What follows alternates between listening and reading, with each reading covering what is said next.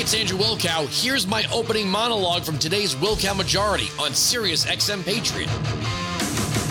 You can't possibly believe that the law enforcement and security organization tasked with protecting the President of the United States cannot figure out how a bag of cocaine got into the White House.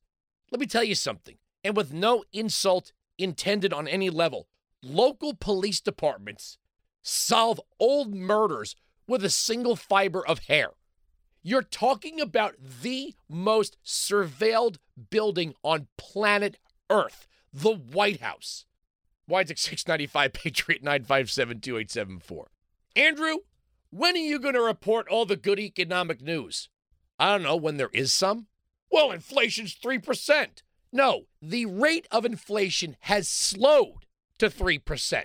None of you were celebrating when it was 1.4% when Donald Trump was president.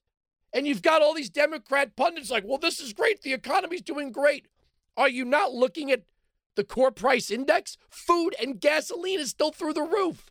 When Biden's out there saying real wages are rising, no, they're not. What is, what is he talking about? But something came to me when I was running this morning. Yesterday was gym day. Today was running day. Tomorrow's gym day. Not that you need my, I'm in no position to give anybody exercise advice. But things come to me. I don't wear earbuds for two reasons. One, I don't think there's any benefit to shooting loud noise into your ear. When you go to a gun range, there's a reason why you try to block sound from being shot into your ear. And that people get a certain amount of a tolerance for it and they start to turn up the volume. But that being said, I let my mind wander when I'm running.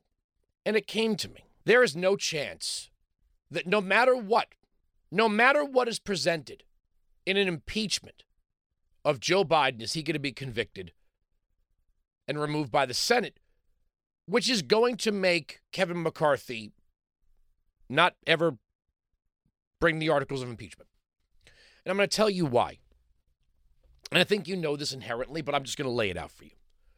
Do you want to know why it was so easy for the swamp of the uniparty and the establishment to undermine Donald Trump at every turn? I mean, really, the real rat bastards in Washington are not the Democrats, it's the Republicans who turn on anyone that doesn't have their approval. Sure, Trump had allies. Okay, don't get me wrong, he had allies. But what's the old saying? Republicans hold office, Democrats hold power.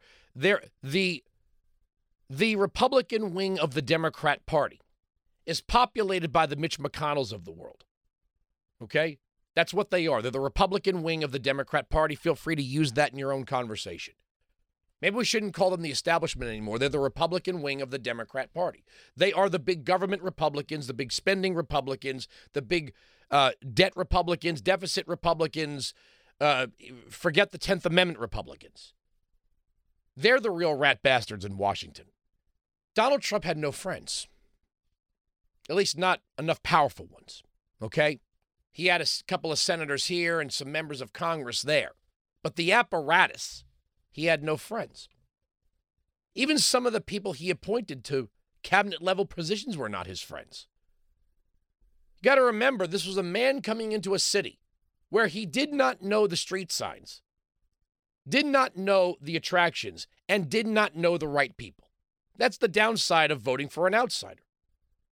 And that would have been the fate of Ross Perot. It would have been the fate of Steve Forbes. It would have been the fate of Herman Cain. You have a town that is built entirely on favor trading and relationships. And if you don't have anything to trade, or you haven't done any favors, and you haven't made the right relationships, you're going to be pretty lonely in Washington, D.C. Now, is that right? No. Is it reality? Yes. It's disgusting. You're right. You're, you can you can be as disgusted by it as you want. But the United States Senate, the United States Senate is unfortunately the sharpest of double edged swords. On one side, it is the body that is along with the electoral college and there you, know we used to have two electoral colleges in this country what yes we had the Electoral College that picks the president, and then we have the appointment of senators. Essentially, you elect the electors, your state representatives, who then elect the senators. That was that is an electoral system. When we had appointed senators, that was in essence an electoral system. Whereas we have the popular vote that triggers the vote of the electors. The electors are the whole number of, of representatives in the Congress. So the same goes for the the appointment of senators. You elect your state assemblyman or your lower chamber, then you elect your state senator, your upper chamber, and they they elect a senator. That's an electoral system. Um, and I didn't even go to Harvard, and I know that. How many of you ever how many of you ever referenced it that way? Have you ever heard it that way? But anyway, the Senate is a completely different body than the House of Representatives. On the other side, I mean, on one side, it is the body that is holding back the tide of the city based popular vote in legislation.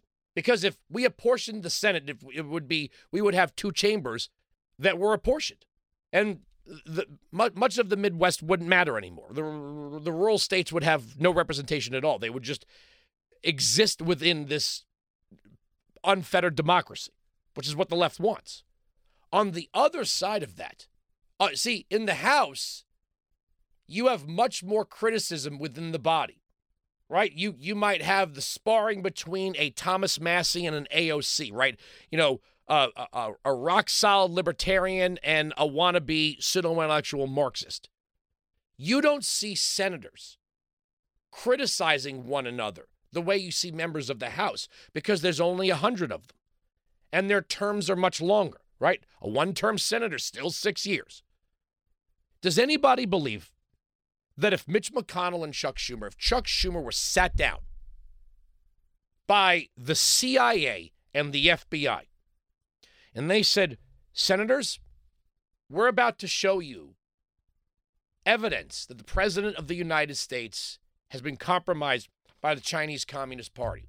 And what we're about to show you is a web of money going from the Chinese Communist Party through various international shell corporations and accounts to Hunter Biden and then ultimately to the President of the United States. Do you really think that they would still convict him? The purpose of impeachment and conviction is not when we call it high crimes and misdemeanors, you can't indict a sitting president. I'm not changing my view of that because of Biden. The process is to simply remove the president. So, however, he is compromised, or in the future, she is compromised, can no longer do the damage by being compromised. So, if you had a president that was taking bribes, right? If George Washington was taking a bribe from the French that would affect America's foreign policy with, let's say, England after the revolution. Or he was taking a bribe, let's say, from the crown. All right, you guys won the revolution. Now we want to make inroads. Here, President Washington, we're going to give you gifts of gold to affect your policy towards us. And if all of a sudden George Washington came out and said, you know, would it be so bad if we allowed a contingent of British soldiers to encamp on um, uh, on our on our soil? That would be bribery. That would be the president reinviting in the British military that we just expelled. The president would have to be removed at that point. Right? Pretty basic.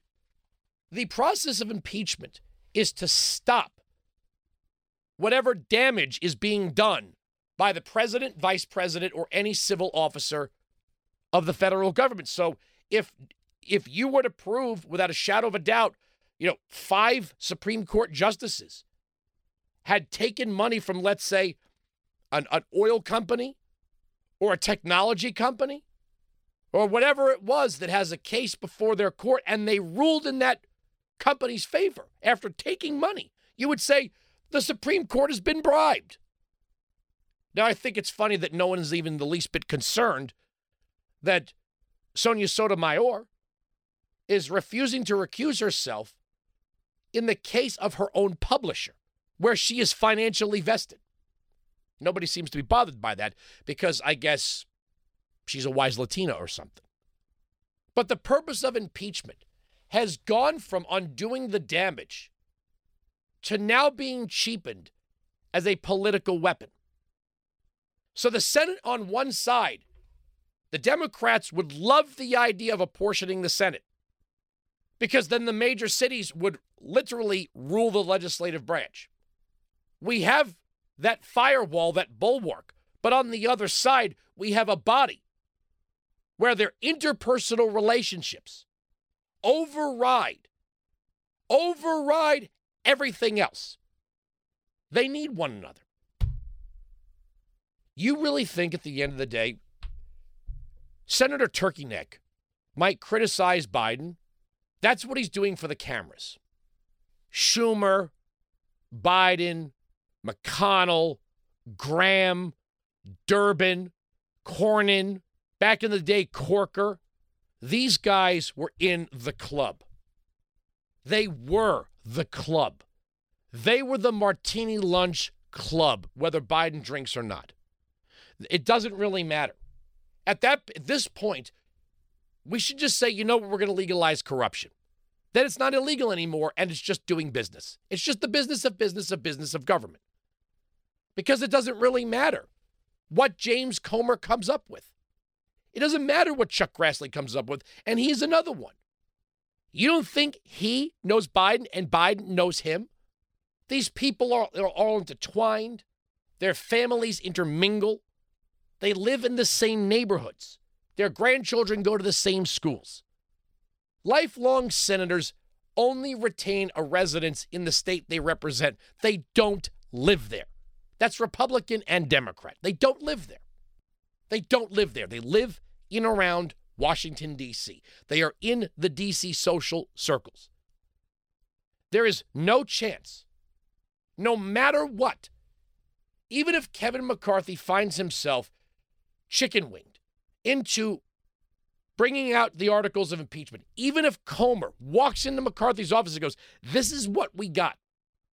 We've got Bobulinski, we've got Luft, we've got the laptop, we've got the WhatsApp message, we've got a, a track record, banking records, receipts, we can see directly the Chinese have have compromised the president of the United States.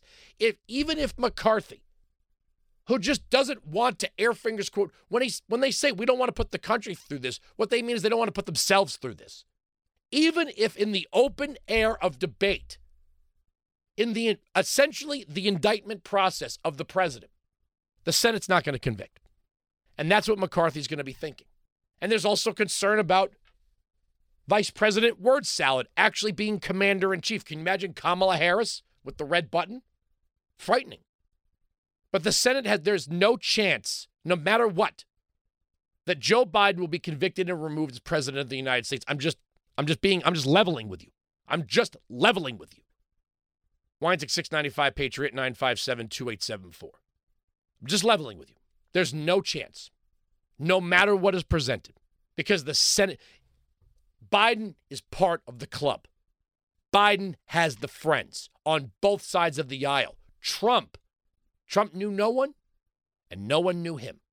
That's why at the DOJ and the FBI, they were free to commit that fraud on the FISA court. He had no friends. He wasn't on the ladder. He wasn't in the social circuit, didn't live in the neighborhoods, didn't send his kids to the elite schools there. That's why it was so easy to impeach Trump twice to investigate Trump over and over and to continue it now. The friends he has made are hated by Washington. What, like Kari Lake? They hate her. The club hates her. You heard Mitch McConnell. Oh, I have to get quality candidates. What he meant by that was he wanted little Mitch McConnells. He wanted little Mitch McConnells, and he couldn't get little Mitch McConnell, so he said he questioned their quality. Had they won, it'd have been more of a headache for McConnell than anyone. But McConnell Make no mistake, is Biden's friend. Make no mistake, Schumer is Biden's friend. And between the three of them, or between the two of them in the Senate and the president, this isn't going anywhere. Lions 695 Patriot 957 2874. We are right. They are wrong. That's the end of the story. The arguments of this radio program cannot be broken. SiriusXM Patriot. You can join me live on the Wilkow Majority Monday to Friday, noon to 3 East, 9 to noon West on Sirius XM Patriot Channel 125.